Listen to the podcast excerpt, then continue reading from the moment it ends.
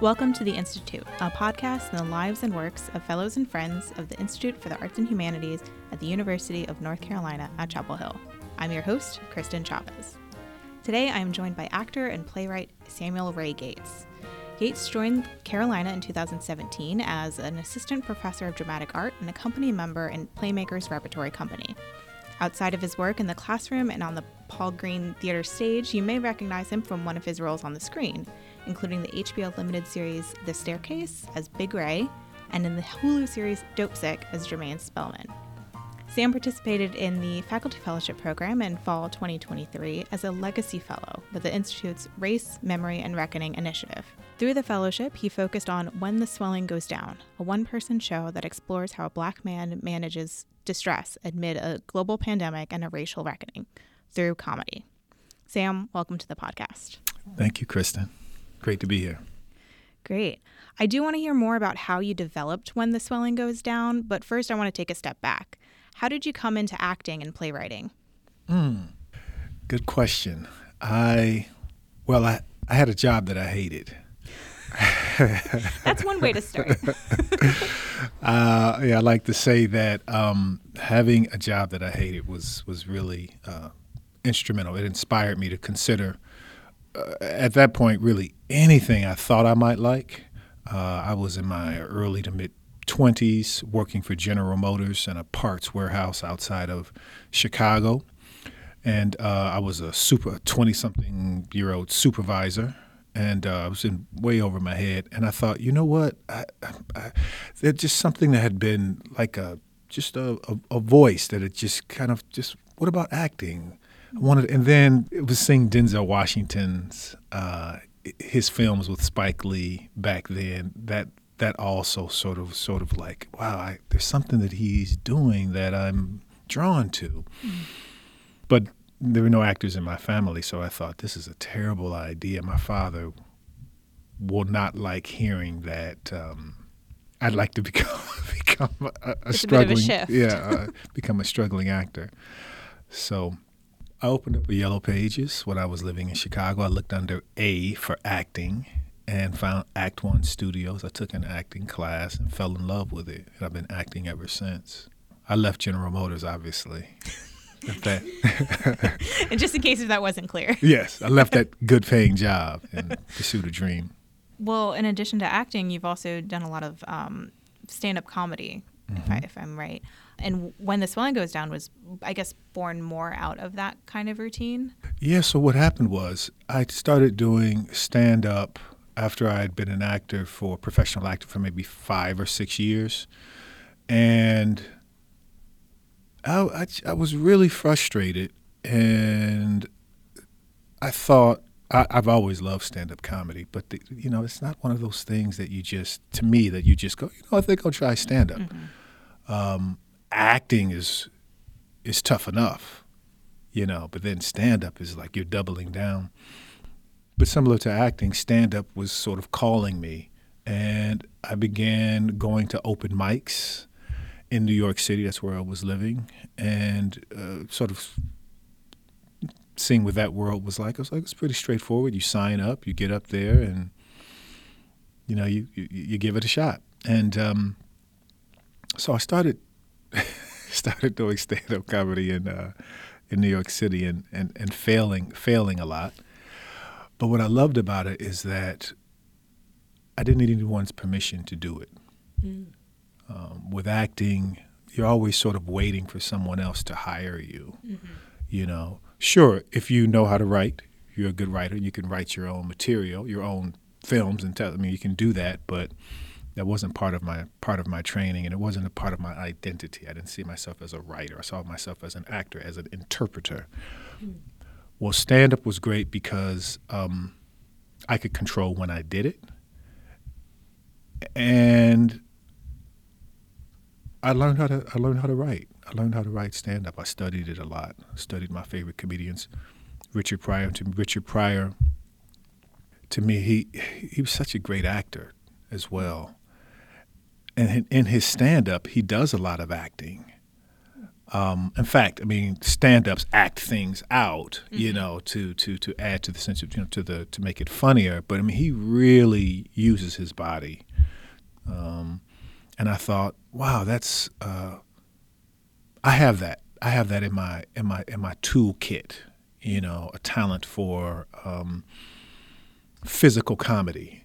That's something that I, I I do naturally. I do that well naturally. If I thought if I could also write some jokes uh, to combine with that, mm-hmm. then maybe I could, you know, uh, I'd be really funny. And when the swelling goes down, is that it comes out of let's see, summer of 2020. The plan, I would say, this time, uh, 2020, I was planning, I was planning to go to New York that summer and take all of the material that I had written over uh, the previous 11 or 12 years oh, wow.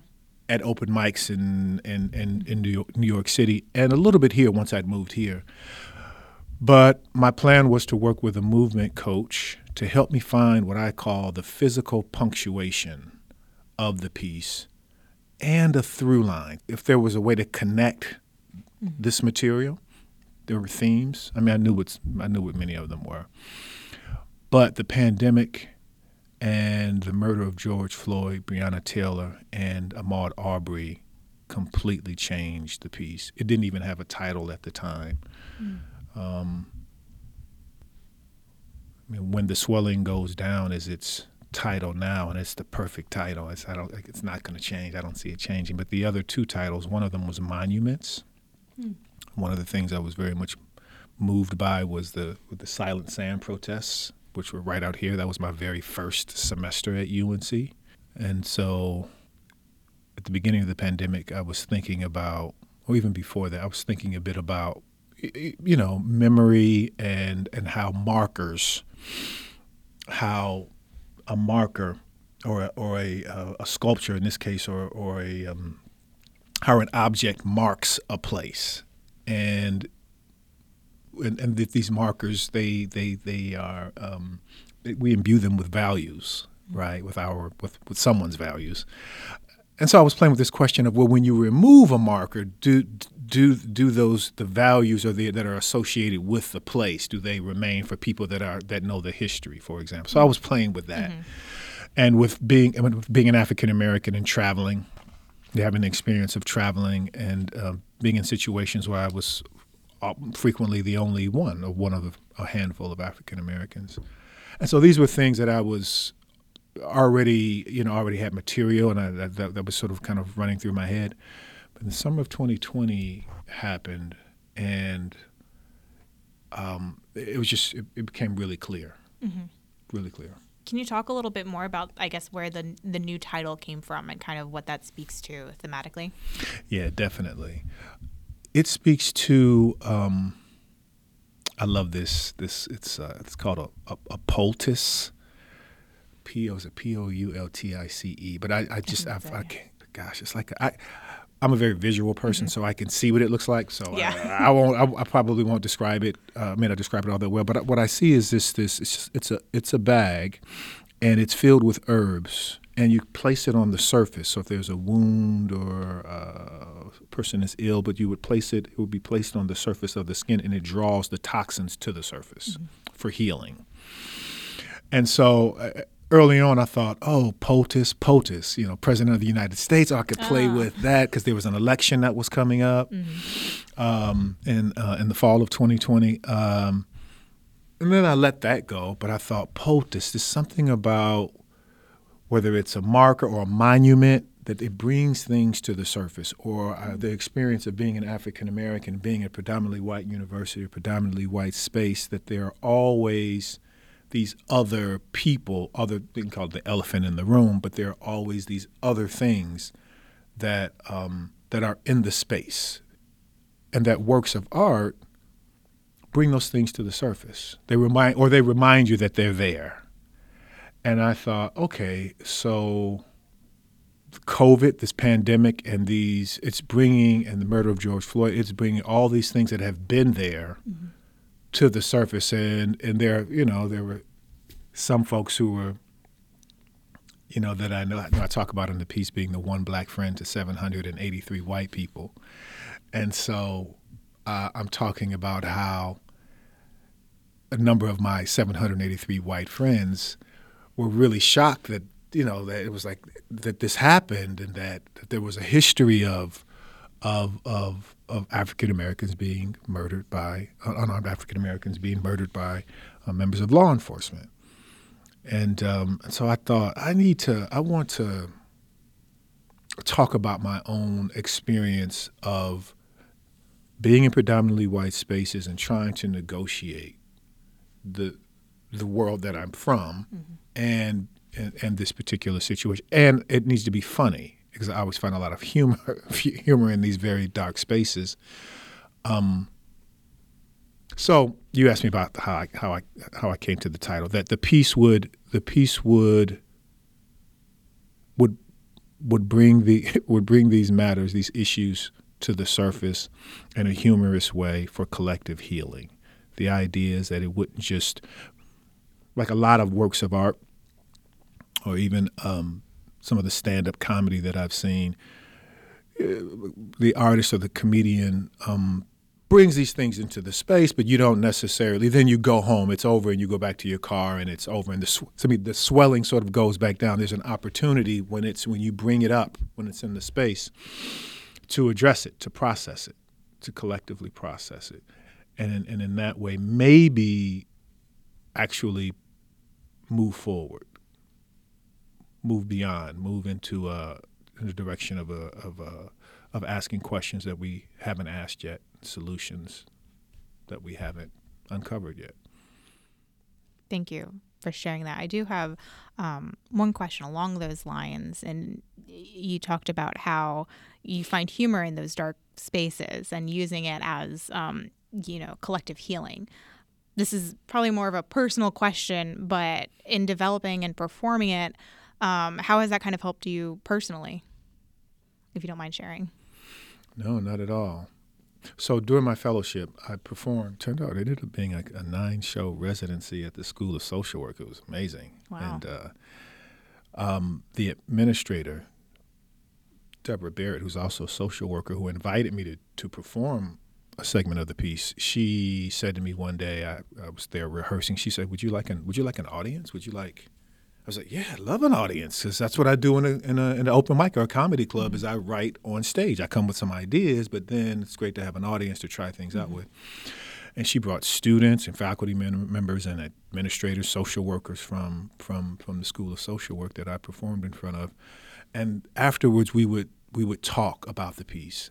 And what I'm discovering is, is that that is when that's very healing for me because I'm sharing things that are very personal. and even if I'm abstracting them or you know changing names, you know, uh, I am revisiting the feelings, the thoughts and the feelings that I had summer of 2020, and even that I've had throughout my life in relationship to these uh, issues of race and, and homophobia and and and, um, and so to perform it and then hear from audience members how moved they are by it and when they begin to share their own stories or associations with what I'm talking about, I feel less alone. When I hear some of them say that they feel less alone, that or they realize, or sometimes I mean that happens with laughter. People you're all mm-hmm. laughing together, sort of a recognition that you know there's some agreement. But when you actually talk about it and you actually put it into words, you really know. You really know that, oh wow, I thought that very same thing, or I couldn't quite put it into words, but they did. Great. Thank you for sharing that. Um, you also performed um, When the Swelling Goes Down as part of the Process series, too, mm-hmm. right? Mm-hmm. Um, how did that kind of experience help inform like this next iteration along with that um, with the school of so- social work i guess what has how has it been able to take shape in a different way mm. or has it oh absolutely so the process series was this time, January ish, February ish of 2021. Mm-hmm. Right. And I don't even know if I had, I think it had a different title then. I don't think I had, I don't know, I don't think it was titled, I think it was titled Monument Steel. I'm not sure. I could mm-hmm. be wrong. But, but in terms of the iteration, um, iterations, I so I performed that was 75 minutes. I performed that in a friend's living room. Oh wow. And it was recorded. And I decided to stream that cuz I actually had an audience cuz that was a that was a big in terms of the development of the piece the fact that due to lockdown you actually couldn't couldn't get in front of audiences. Mm-hmm. And so I actually was I actually did some work out here um, with a somatic therapist right out here near the Silent Sam site, mm-hmm. and that helped me to write some material. So then, um, process series was like the first time. Wow, this I'm I'm kind of stopping and starting because so many so many thoughts and feelings are flooding back to me. Mm-hmm. Um, particularly just the all the protocols, you know, of how many people could be in the space and sort of and how that was shaping certainly shaping my my thinking. In fact i ended up writing quite a bit because of that writing quite a bit about the fact that i had spent lockdown um, by myself mm. uh, alone. And that this performance which was happening in a friend's living room i was seeing people who it was a big deal for us to be together. We hadn't seen each other in a while. And that that really shaped shaped the piece in terms of me thinking more about, after, especially after getting their feedback, about what we're going through, um, how lockdown is impacting us in the current moment, but it's also impacting and shaping what it is, how we perce- how we're perceiving the near future, what we want, mm-hmm. right? And so then that's next summer of 2021, I was actually able to go to New York and work with the movement director okay. on the physical punctuation of the piece. And then uh, that's around the time I think I, I had the I had the title when the swelling goes down. I think it was after that. I'm not sure, but I think I think it was after that. Um, yeah. That's great. Yeah. Thank you. Yeah, um, yeah, yeah. So I have long answers. it's no, this is great. I think this is what a podcast should be, right? Oh, okay, good. Um, so flash forward to fall 2022, mm-hmm. um, when you were in the middle of the faculty fellowship program, mm-hmm. um, where you also were able to take more time to, you know, develop this further. Can you share what that process was like for you? When I got here for my fellowship last fall, the script was really tight. I'd written and refined, I would say it was the first half of the piece. And I knew I had at least another hour of unrefined material from the process series that I wanted to spend the fellowship on. Mm-hmm. So I knew I knew that I was going to set aside the first hour of material that I spent the prior two years working on, and I was going to work with another coach, another director, on the physical punctuation and layering. There are all these characters, so I really wanted to make them distinct. Mm. Uh, I, you know, I do like my grandfather, myself at, at different ages, my father, um, and again, finding the physical punctuation of the piece, the physical humor. Um, I also I consulted with some people who are really, really great directors, really, really insightful people I've had conversations with over the years, not about my piece, but about some of the themes mm-hmm. around race and, and, and so on and so forth. And I gave it to one of them before the fellowship to get, and it worked out perfectly. The feedback he gave me really sort of helped me to to direct and really narrow down because it was it was a lot of time, and I hadn't had a fellowship before, and so mm-hmm. trying to figure out how to best use the time was the most sort of one of the more challenging things. And um, there's this this thing of sort of like saying, okay, this piece does this. You know, it says this, I'm addressing this, right? And then you give it to people and you go, okay, this is what I say it's doing. Read it, listen to it. Is it actually doing it, mm-hmm. right? Okay, so uh, a lot of what I want to do, I, I am doing, but I needed to go further. I needed to go further in terms of this matter of what it's like being in between being in between the sort of two world, two worlds, being African American, American that world, and also being African American and predominantly white situations. And I, there are particular uh, events from my life that I describe, but I also needed to go deeper in terms of including some of the other the, the perspectives of some of the, the, the, white folks who are in these mm-hmm. particular scenarios to make it richer, to really heighten the contrast. Yeah. Within the faculty fellowship, you know, you are in a space with people from all different disciplines and departments. What was that like with people that perhaps are not as familiar with, say, movement or acting or performance? Mm. Um, how did maybe that shift the perspective with it's a different all, audience? Yes. In order to make the most of the situation, I needed to figure out how to articulate what kind of feedback would be useful. Mm. But I also needed to give some thought to my audience. Like, how do I describe? What do I need to explain? What information do I need to provide?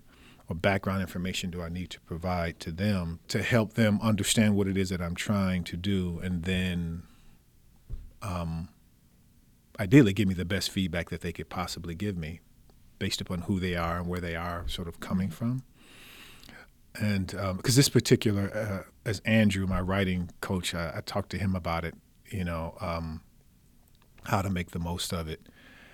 And andrew said you know of all the audiences you're ever this piece is ever going to have you're probably never going to have an audience quite like this one you know which is a which is great you know great opportunity. Um, yeah actually I performed uh, the opening of the piece here for them. Oh, wow. So that they also, I also supplied them with a with a recording of it. But I thought, because it's something that happens, the the interaction between the audience and and myself is is so important. I wanted to give them a a little a little taste of that. I also wanted them to share with me what it brought up for them Mm-hmm. If there was swelling, you know, or what, what were the yeah. things that you know came to the surface surface for them, and uh, it was very, very, very useful. I, will say, you know, I had a, I had an epiphany during the fellowship. I hit a wall pretty early, sort of early on. I um, I didn't quite know what it was initially, but then uh, it came to me. I there's material that I plan to work on last semester that was that I and I titled it "The Gun Stuff." It was one of the things that I uh, did during the pandemic is that I seriously considered becoming a gun owner in response to murders of George Floyd, Breonna Taylor, all of that. I mean, it. it uh, I've written a lot of material about it, but then when it was time this past fall to revisit the circumstances that brought me to that place, it was really hard. I mean, I was uh, the, I didn't anticipate that it would be that difficult to go back to. It just seemed like just a short, just a few years ago. Mm-hmm. It wasn't how it, it, was just that there were things that had not been processed. Um, they weren't. So that was my time to do it. I mean, yeah. even now, as I'm trying to talk about it, I'm like, it was interesting because it was seemed like it was a matter of of ref- yeah, it was reframing it. The, the epiphany was that it's not. I'm not focusing this semester on becoming a gun owner. It was also hard because of of because of um, Uvalde. Mm-hmm. Um, and then was another, and then in Pittsburgh, mass shooting in Pittsburgh. So I really, I'm really, the, I want the piece for the piece to be to be healing for as many mm-hmm. people as possible. I don't want it to do to do more harm. I don't want to bring things to the surface and people, you know, um, feel worse. Mm-hmm. So the epiphany was, ah, it's not about becoming a, a gun, gun on. What I'm talking about in the piece is about becoming. Mm.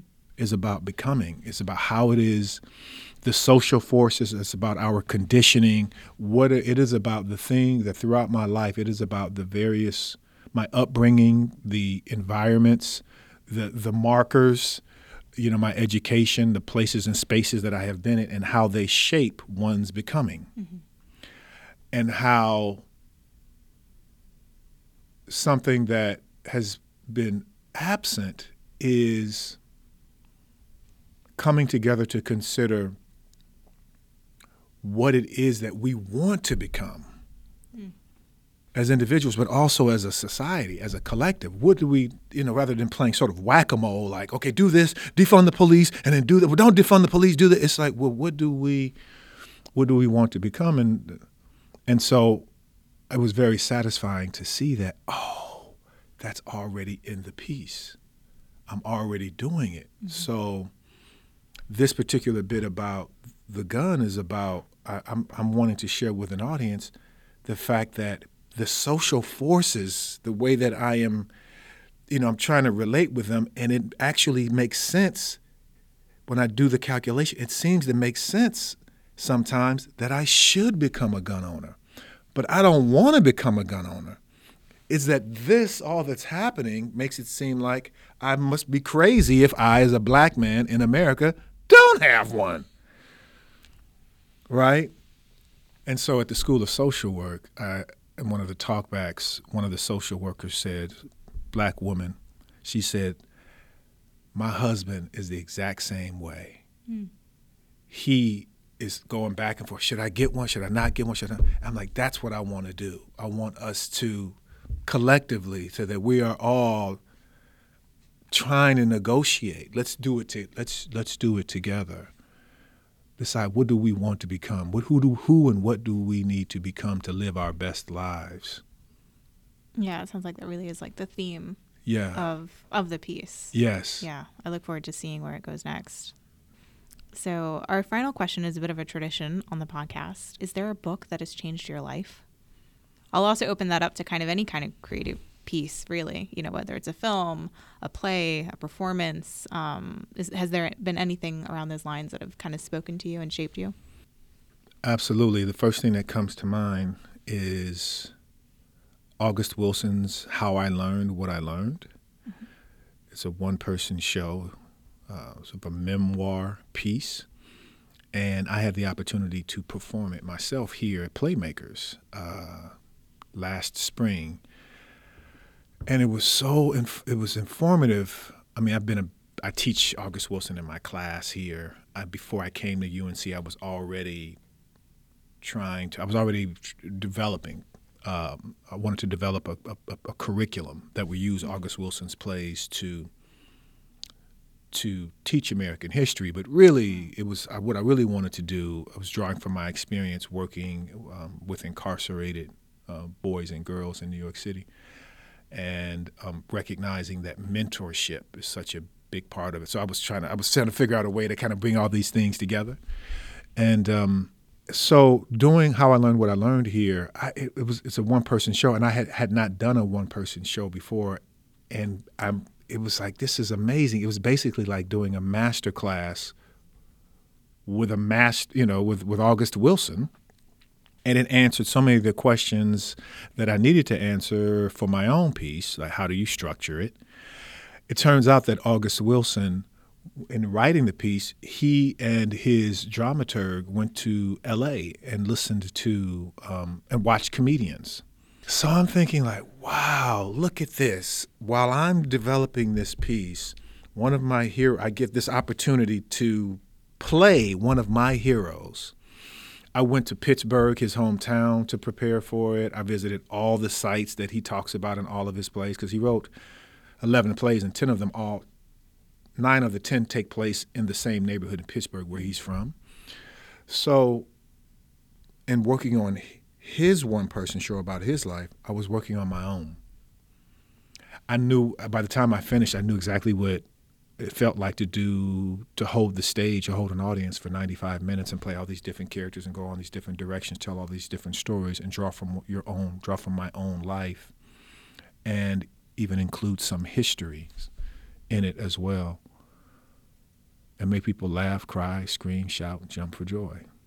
The only thing it was missing and the only thing that was the other thing that it really inspired me to do uh, actually it affirmed for me that in this time that we're living in now if a piece brings it's discussing race and gender, it's dealing with these things, and it brings all these these these issues to the surface.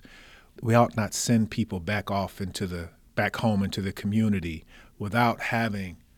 I got to tell this story. Mm-hmm. All right, early on after the third performance, it was during preview, so the show hasn't had opening night yet, mm-hmm. right? You get a couple of you get a couple of go, you know, performances in front of an audience uh, for you, and then you and the director, director and the and the and the cast get to talk about, hey, you know, here's what we learned from having a live audience after rehearsing it for a bunch of weeks. So I returned to the theater after the performance to talk to the director, Tia James, Letitia James, who was one of my colleagues in the Department of Dramatic Arts was my director. And I come back down to have notes to talk about how I went that night. So all the patrons have left. Well, one one of them re-enters the theater. It's a white woman, middle age, and she's crying. Her face face is flush with tears.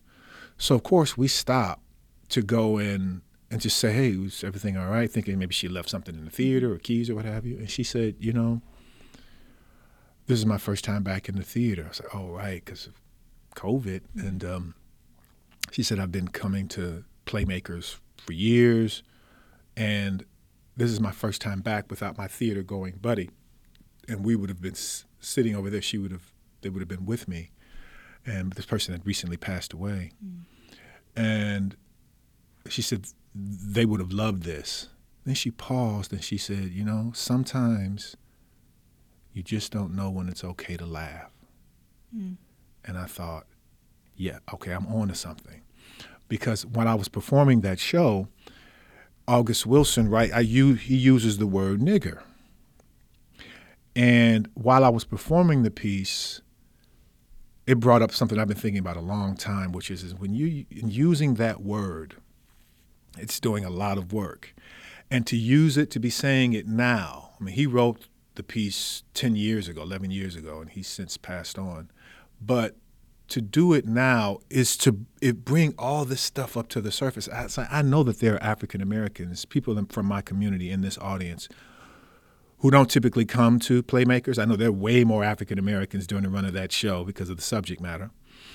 And I know that some of them are sitting in the audience and there are jokes that I'm telling that some of them are thinking, what are white folks doing laughing at that? You shouldn't be laughing at that. Why are you laughing at that? I don't feel comfortable laughing if they're laughing. If I don't want to laugh because then they may think it's okay for them, I'm not com- right. Mm-hmm.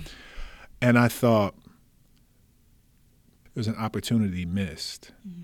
That woman who returned to the theater and said, "Sometimes you don't know when it's okay to laugh." A friend of mine, I did like my own little sort of a survey. I asked friends who who, who come and, who come and seen it, African American friends who come and seen it and I told them this story, and, and they said, you know, my son, he said during the show, like, Mommy, what are they doing? That's not white. They, they can't laugh at that, that, that sort of thing. I thought, we have to, people shouldn't, you can't make people stay and have the conversation, but we mm-hmm. ought to offer. There's an opportunity in terms of who, in terms of what we are becoming because of the we have smartphones and things are being recorded and things are being you know we, it's up for us and the pandemic just sort of shut everything down so people kind of couldn't we, we didn't have access to our ritual distractions mm. so it was a real opportunity we had attention on on on these issues and we i feel like it's certainly the, what i can do is, is as an artist or as a performer and as a writer is to offer offer something that will allow people to who want to have a conversation about when is it okay to laugh? And here's why I don't think you should be laughing at that for it to to become something something healing mm-hmm. that brings people together. Yeah, and that facilitating in that those talkbacks in mm-hmm. a way mm-hmm. that helps not just the artist but the audience as well. I think to process a lot. Yes. Yeah. Uh, thank you for all of this. Um, I've truly loved our conversation and learning more about the project and you. Um, and yeah, just thank you again for joining the podcast. Absolutely. Thank you for bearing with my long answers. No, not at all. this is great.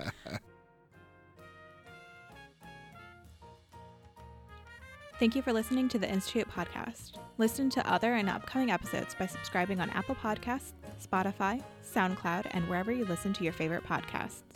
Visit our website, iah.unc.edu, to find past episodes and transcripts. You can also learn more about our upcoming events, programs, grants, and leadership opportunities for UNC Chapel Hill faculty and read stories that feature our arts and humanities fellows. Thank you for joining us.